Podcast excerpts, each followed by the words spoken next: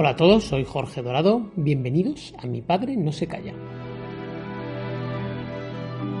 Bueno, el capítulo de hoy es una petición que le hice a mi padre para que hablara de las caceroladas que, vivimos todos los días a las 9 de, de la tarde momento, por cierto, cuando yo estoy intentando dormir a mi hijo, por lo cual me resulta especialmente desagradable. Pero bueno, al margen ya del el ruido tan molesto que es escuchar eso y además después de algo tan bonito como son los aplausos, em, yo le pedí a mi padre que reflexionara un poco sobre lo legítimo o no de estas caceroladas. Parece que ser que, cuando la izquierda las hace son legítimas, cuando la derecha las hace eh, son espantosas. Y a mí me da que pensar que mm, sin caceroladas tampoco hubiera habido 15M y sin 15M pues no hubieran llegado nuevos partidos al Congreso de los Diputados. En cualquier caso, si hay algo que tenemos en democracia es el derecho al pataleo y como tal yo creo que está bien que lo ejerzamos, aunque personalmente no postule con algunas de ellas. Mi padre, como siempre, tiene su opinión, una opinión muy clara y muy lúcida. Ahí os dejo con ellas. No quiero comenzar utilizando el nombre que se ha hecho popular de un tiempo a esta parte y cuenta con tantos adeptos, así que yo lo voy a definir a mi manera, cual acción intimidadora que realizan determinados ciudadanos muy polarizados e incluso extremistas, además de número no excesivamente grande contra personas del ámbito político que les es adverso y que consiste en dar difusión airada y escandalosa ante los domicilios particulares de estos o en cualquier lugar público donde se les identifique, da lo mismo que sea un hospital, a causa de los supuestos abusos cometidos y que cometen durante su actual gestión, y de los que algunos de los gritones no tienen ni idea,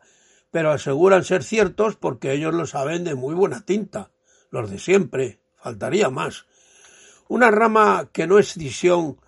de estos ejemplares son aquellos otros quienes difunden fragores desde sus ventanas y balcones. Sí, sí, fragores. Lo mismo da que sean de una u otra confesión política, no importa, e incluso que su militancia en las mismas no suponga más que una postura, una que estoy yo, que entiendo mucho de esto, aunque en realidad no sean nada, nadie. De ahí que no alcanzan a ser más que gregarios de la tribu correspondiente a quienes se envía a revolotear de un lugar a otro, cual bandada de pájaros que materializan espectaculares figuras en la calzada, peligrosas, creo yo, en plena pandemia, ante la llegada de guardianes del orden o atendiendo las consignas de sus respectivos cabecillas, convenientemente adiestrados en las trastiendas de sus cobijos, vaya usted a saber por quién, pues no hay grupo de presión, póngase la etiqueta que se quiera, izquierda, derecha, medio pensionistas, que no disponga de sus respectivos cacareadores arrogantes, además de ruidosos, a quienes suelen sacar a la calle en momentos previamente estudiados, en cenáculos de otros figurones de mayor categoría, siempre, pero de siempre de aturullada tendencia. Y digo esto porque cuando les abren el chiquero y lo sueltan, no tienen ideas claras sobre cómo deben proceder, defender, atacar, insultar o simplemente hacer ruido, hoy por una causa y mañana por la contraria. El caso es destacar y bullir por aquello que interesa en cada momento. A ellos, claro. A cada uno de ellos. Bueno, esto del ruido no les está especialmente asignado a ellos, sino a otro sector de un escalón de la tribu, no muy relevante tampoco, aunque sí más elevado, a quienes se les adjudica el honroso y pomposo título de caceroleros. Ah, esto sí que es un título, cuya misión es la de tras envolverlos en banderas, sean las que sean, que más da, son los que tienen la orden y misión de hacer cuanto más ruido mejor, aderezado, eso sí, con insultos muy especiales y metódicamente elegidos. Hay toda una clase para elegir insultos no por sus correspondientes capitostes, no, sino por aquellos que formando parte del grupo se autoconvencen de que alguien tiene que encauzar la protesta y ese alguien tiene que ser él, a la vista de lo variopinto de sus conmilitones, a los que supone peor preparados para la protesta. Vamos, inferiores. Momento elegido por él, en el que lanza un gran berrido semejante al sonido gutural que emiten los cérvidos machos durante la berrea, y se siente muy satisfecho al contemplar cómo sus gritos son contestados de momento discretamente, pero posteriormente coreados increscendo hasta que se convence de que él y solo él es el verdadero director de masas, aunque solo sean unas docenas de vocingleros. Claro que a este auto erigido macho, macho alfa, claro, por supuesto, del menguado sector de la manada, no tardará mucho tiempo en contemplar cómo alguno que otro como él osa hacerle tambalear su jefatura, instante en, a gritos, claro, instante en el que se siente especialmente molesto. Lo mira casi con odio, porque es ese individuo como mínimo es un majadero que intenta bajarlo de su pedestal por emitir rugidos más ruidosos todavía que él. No se atreve a callarlo porque eso no se estila en la manada, pero en su interior, si es de derechas, piensa que aquel descerebrado es un jodido rojo infiltrado. Y caso de que fuera de izquierdas, está claro que aquel osado es un jodido facha. Estamos perdiendo mucho gas, fuerza de la razón y maneras. Así no vamos a ningún sitio, aunque a ellos, a los de las caceroladas, les parezca muy heavy, cuando en realidad lo que hacen es el ridículo, provocar risa o burla por resultar su actitud grotesca e incluso extravagante. Además de inoperante. Me los imagino que al llegar a casa o al cerrar sus ventanas y balcones, sean unos u otros, de derechas, izquierdas, incluidos los, los rompepelotas de oficio, los habrá quienes se peguen una ducha y se tomen algo fresco, mientras otros más entregados con el sudor pestilente pegado al cuerpo, se sentarán en el sofá a tomar una cerveza para celebrar su hazaña por España. Todo por España. Maravilloso país que estos personajes manipulan habitualmente, no sólo para modelarlo, modelarlo, quiero decir, a su gusto, sino para convertirlo en un mundo privado, orbe elemental y primario, del que no están dispuestos a que tengamos los demás ni siquiera un pequeño lugar en el que acomodarnos para que disfrutemos todos de él y por igual, porque somos iguales.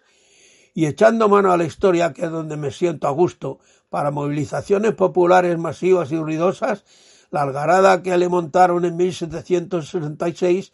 al marqués de Esquilache o la que organizó ocho lustros después el príncipe de Asturias contra Godoy, ambas exitosas porque en ninguna corrió la sangre, consiguiendo la primera de ellas un cambio de gobierno, además de la inmediata expulsión del esquilache, y mejorada por la segunda, en que no sólo se borró de la circulación a Godoy, sino que el de Asturias se coronó como rey tras la presión realizada para que su papá, Carlos IV, firmara su propia dimisión. A estas actuaciones se les dio en llamar entonces motines. El primero de ellos fue el de Esquilache y el segundo el motín de Aranjuez, el famoso motín de Aranjuez. Movidas algo más a las movidas algo más a las bravas sufrieron las de un alcalde azaroso, representante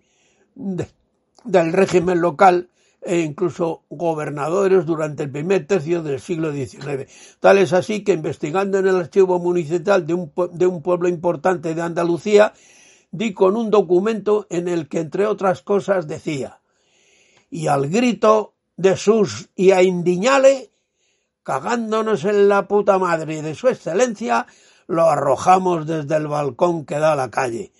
de donde lo recogimos tullido y adolorido, lo acomodamos en unas andas, lo llevamos a las afueras y lo echamos del pueblo. ¡Hala! Eso es. Antecedentes todos ellos y conclusiones que han llegado hasta nuestros días para intentar conseguir lo mismo, que no es otra cosa sino la, finalidad que buscan los alborotadores de ahora, echar del poder a quien lo ostentan legalmente, propósito que nunca conseguirán con tan ridículas puestas en escena, descompasadas, absurdas y completamente al margen de los tiempos que nos está tocando vivir, en que las cosas serias y de comer como decía un profesor estupendo que tuve en la Academia Militar, refiriéndose a la guerra, que hay que dilucidarlas pacíficamente y en lugar que corresponde. Que hoy no es otro, al lugar me refiero, sino el Congreso de Diputados, donde gobernantes y opositores deben ir pergeñando las distintas políticas, no siempre específicamente partidistas, sino aquellas que redunden en beneficio de los ciudadanos, de los que son servidores electos en sufragio universal. Lo cierto es que estos tipos de protestas, casi amenazas, no dejan de ser un fracaso, reflejo de otro resultado más doloroso sufrido por quienes han sido perdedores en la casa de todos, que es el hemiciclo.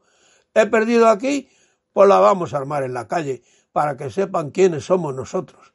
Y ese nosotros son todos, de izquierdas o derechas, cantonales o centristas, nihilistas o seguidores de vaya usted a saber qué clase de engendro, si es que queda alguno por tocar. Son también y muy especialmente quienes amenazan con tomar el cielo por asalto,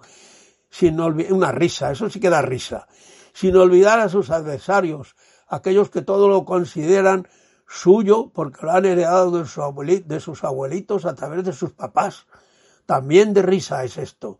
Quienes parecen no darse cuenta me refiero a estos últimos, a los papás, que las guerras civiles no las gana nadie, sino que las perdemos todos. Sepamos mantenernos con dignidad en el lugar que nos colocan nuestros votantes. Trabajemos responsablemente al lado de quienes han sido colocados en el poder por el sufragio mayoritario popular, pues en definitiva, aunque haya gente que opine lo contrario, incluidos los españoles más rancios que pretenden dejar de serlo, todos, incluidos estos últimos, como cada hijo de vecino, somos desde hace muchísimos siglos hijos de la misma madre que es España, y para una madre siempre se quiere y desea todo lo mejor.